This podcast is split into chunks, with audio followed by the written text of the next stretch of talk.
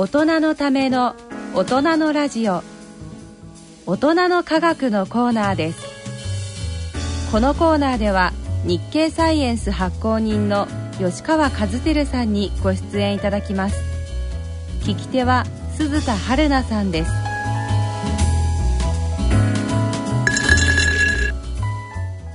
このコーナーは日経サイエンス発行人の吉川和樹さんと私鈴田春菜とでお送りしてまいります。吉川さんよろしくお願いします。よろしくお願いします、えー、今日は東京大学政策ビジョン研究センターの山野博子さんとともにお送りしてまいります。はい山野です、えー、懐かしいスタジオに来ています。よろしくお願いします。お願いします。えっと私は生命科学を専攻していた元立慶上でして、はい、現在は先ほどご紹介いただいた東京大学政策ビジョン研究センターの広報を担当しています、はい、2008年に作られたセンターなんですけど、はい、大学がより社会に貢献していくためのセンターとして作られまして、具体的に言うと研究成果を政策提言の選択肢として発信していくということを目標にして作られています。うんその広報の担当なので、はい、ホームページを作ったり、はい、いろいろな冊子とか年報とか媒体を作ったりさまざまな活動をしている状況です、ありがとうございます、えー、さて2月25日発売の日経サイエンス4月号ですが今月号の特集は首都直下地震となっています。えー、今からちょうど2年前の3月11日の大震災の時お二人はどうされておられましたか？職場にいたんですけど、はい、もうパソコンにかじりついてまして、はい、主にあのインターネットとかツイッターをたくさん見てましたね。でみんながどういう情報発信してるのかを見ていまして、震災後はまあ通常業務もあるにはあったんですけど、主に大学内であの震災に関してどういう解決策を出しているかということを見てまして、はい、えっと、実はあの震災復興政策支援サイトというのを立ち上げたんですけど、はい、えっと、6つのカテゴリーに分けてですね、学内でさまざまに震災復興に関する提言を出しているところを紹介していました。えー、吉川さんは、まあ、このスタジオからもあの近いあの虎ノ門の地下鉄の駅からですね、はい、あのその時はあの取材先に向かうためにあの駅のエレベーターに乗ろうとしてたら、はい、ちょうどあの先になんかエレベーターに乗ってた男の人がちょっとこう顔色を変えて飛び出してきたんですね、はい、でも自分は自分も走ってたんで分からなかったんですけどもう,、もうすでに揺れが始まっていたという感じで。で、まあ、すぐにでまた本格的に揺れ始めて、はい、それで、まあ、地下鉄の入り口からこう出てくると、まあ、足元の歩道が大きく揺れて、まあ、近くに霞が関ビルとかもあり,、ありますけれどもそれが最上階の辺りがこう振り子のようにあの往復しててですねゆっくりあの降りるのがはっきりと見えましたね。でまあ、その後は、まあ、あの当時私はあの 日本経済新聞社の記者をやってたんですけども、はい、あのまあ、本社まであの歩いて行って、うん、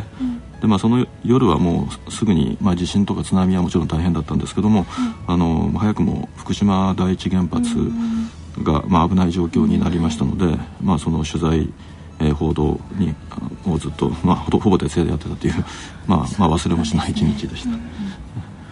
あれからもう2年も経とうとしているなんて、なんか信じられないですか。今回の特集記事首都直下地震について解説をいただきたいと思います。首都直下地震というのは、まあ、その名前の通りですね。あの、まあ、東京をはじめとする首都圏関東、えー、地方で、まあ、近い将来予想されている、はい、あのでまあ、その地震の規模でいうと、えー、マグニチュード7クラスの地震なんですね。はい、あのそれで、えーと、その3.11の時の地震がこれマグニチュード9ぐらいの超巨大地震、は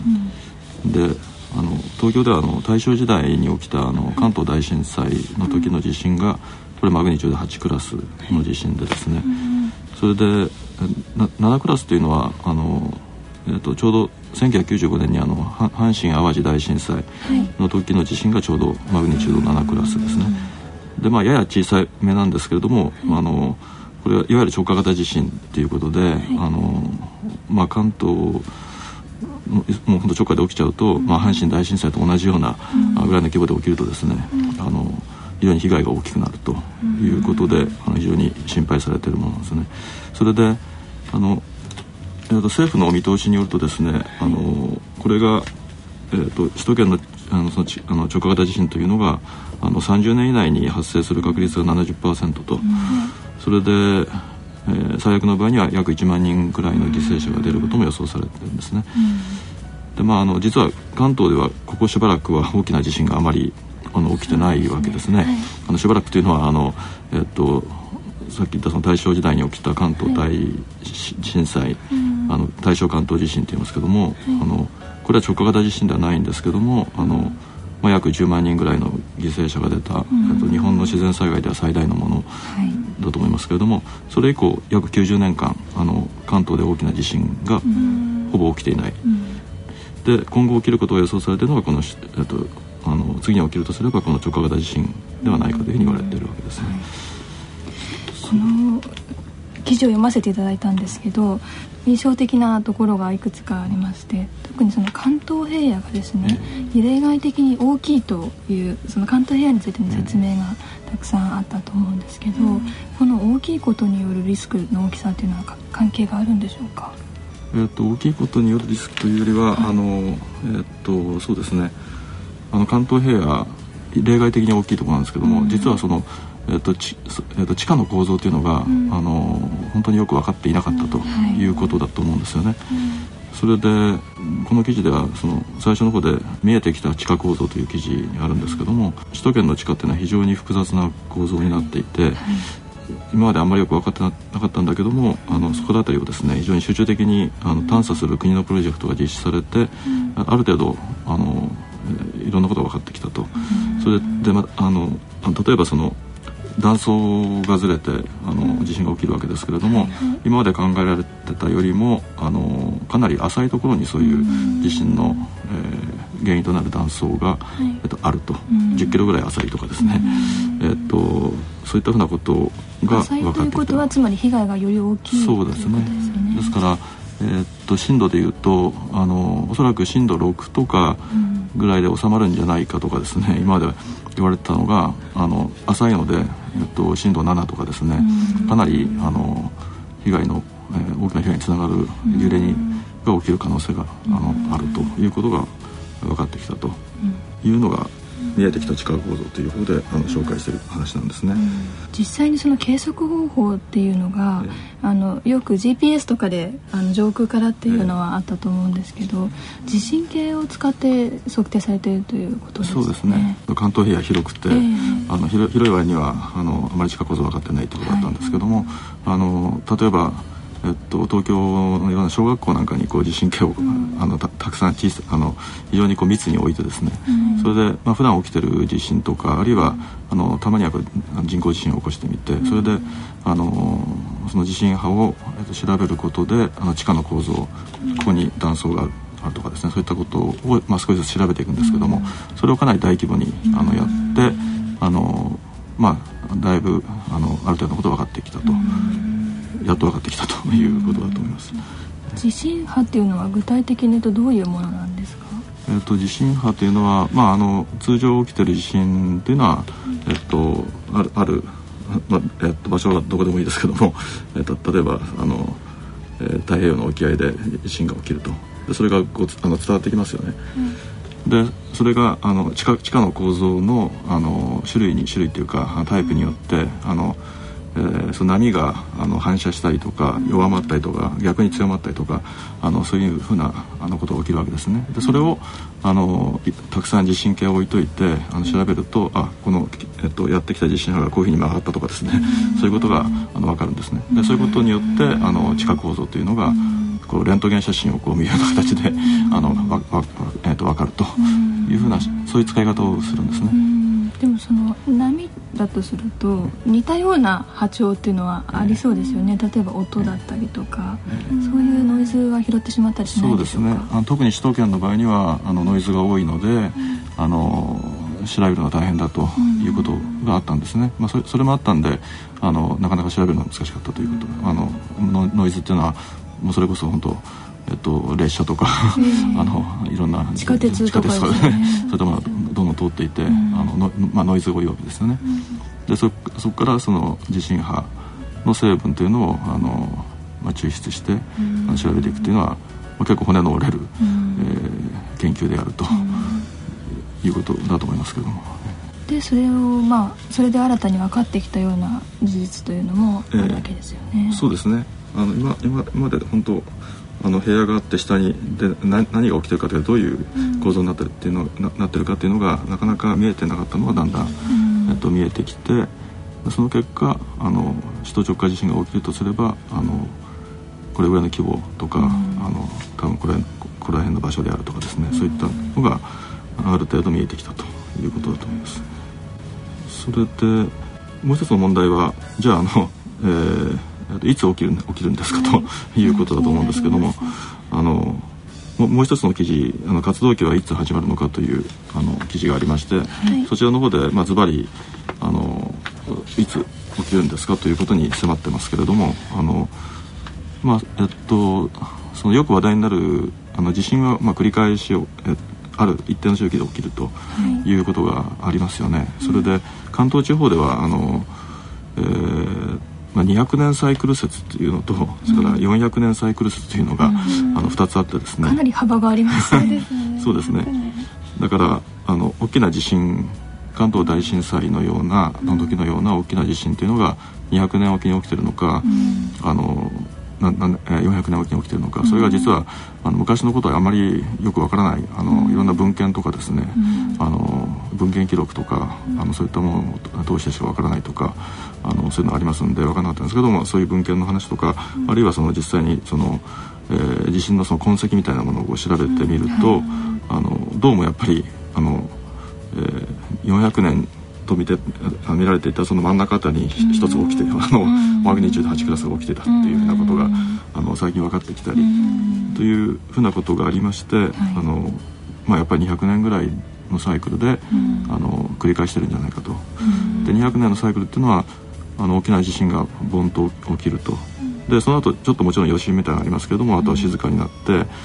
それで、まあ、100年ぐらいを過ぎると、あのだんだんと、えー、その地震活動が活発になってきて、それでだんだんそれが続100年ぐらい続いていって、で200年目ぐらいにあのまた大きいのがドンと起きると、それの繰り返しがあの関東地方ではあの、えー、繰り返されてたんではないかという説が、えー、有力になってきたというのがあのここで紹介している話なんですけども、あの仮にまあそういう200年ということになるとあの関東大震災が90年前だったので、えーまあ、そろそろ、そ折り返し点に来て、あのえー、地震活動が活発になる時期に入,、えー、と入りつつあると、でまあ、それが具体的に言うとそういうあの直下型地震っていった少しあの規模の小さいけれども直下型っていうものがあのポツンポツンとこう、あの起きてきてで最後にあのまたあの大きいのがドンと起きるという、あのっていうのが、まあえっと、一つの今考えられるシナリオとしてありますと、いった話を紹介してます。200とか400とかいうとあまりにも幅があるので、うん、そのまあ、科学者の間の中でもコンセンサスがなかなか得るのが難しいところなのかもしれないんですけど、うん、どどうしてその数字が出てきたのかっていうのが気になってしまいますよね。今回の記事の中でその、まあ、どこから出てきた数字なのかっていうのを紹介されていますよね。あそうですね。まあ、具体的には本当あの記事を読んでいただければあれですけどもちょうど1300年ぐらい西暦でいうと1300年ぐらいに鎌倉大地震っていうのがあってその次にですね1700年ぐらい、えー、つまり400年後に元禄地震っていうのが江戸時代にあったと。はい、でこの2つは有名だ有名だったので、まあ、400年周期と言われたんだけども、うん、実はそのちょうど真ん中あたりに、うん、あの1495年にあの実はも大きな地震がもう一つあ,、あったことは分かったんだけどもその規模がかなりマグニチュード8クラスではないかということが、あの分かったのであだとするとこれはちょうど200年サイクルではないかでかかあの過去に遡ってみてもどうも200年というのに近いというのが有力になっているということですね。なんかこの前あった東日本大震災マグニチュード9だったじゃないですか、ええ。それっていうのは何か今後に影響してきたりっていうのは？ええあのえっと、いろんな考えありますけども、はい、あの一つの考えは、えっと、その関東でのこういう地震という地震活動というのは、うん、えっと、そのあの他の地域で起きてる巨大地震の,、あのすぐ後に起きるとかいう傾向があると。うん、で例えばあのさっき言いました元禄地震とかですねあのそういったものも、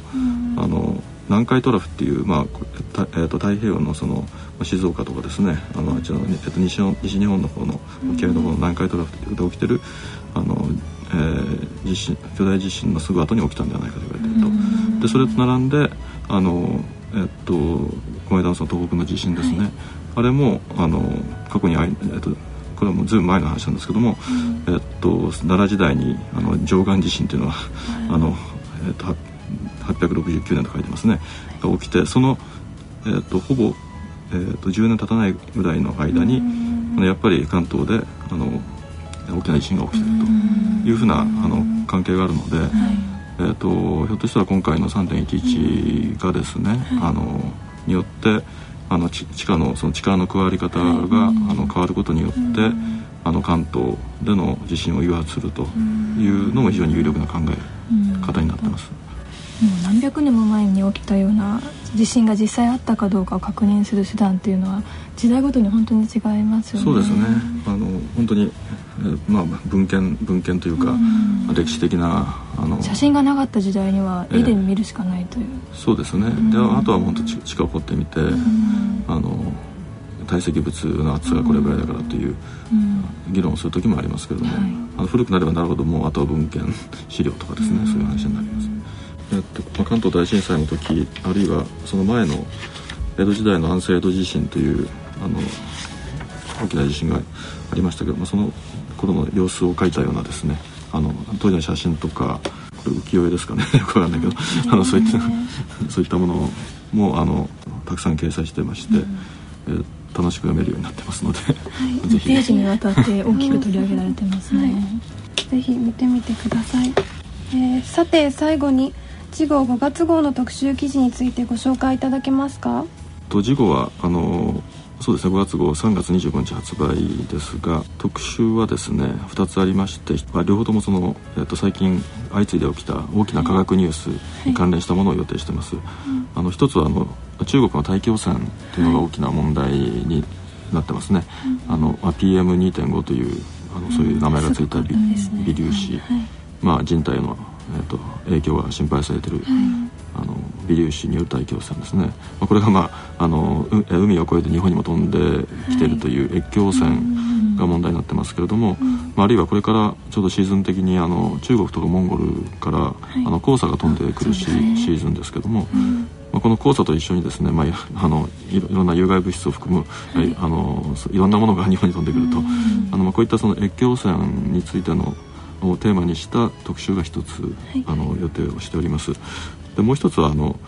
えっと、やはり最近のあれで、えっと、ロシアに隕石が、はい、あの、隕石小学生あの飛来して、あのまあ、シベリアの住民に、まあ、死者こそ出ませんでしたけど、あの大きな被害が出ましたね。はい、でまあ、あの日経サイエンスではもうすぐにこれに対応してですね、特集記事を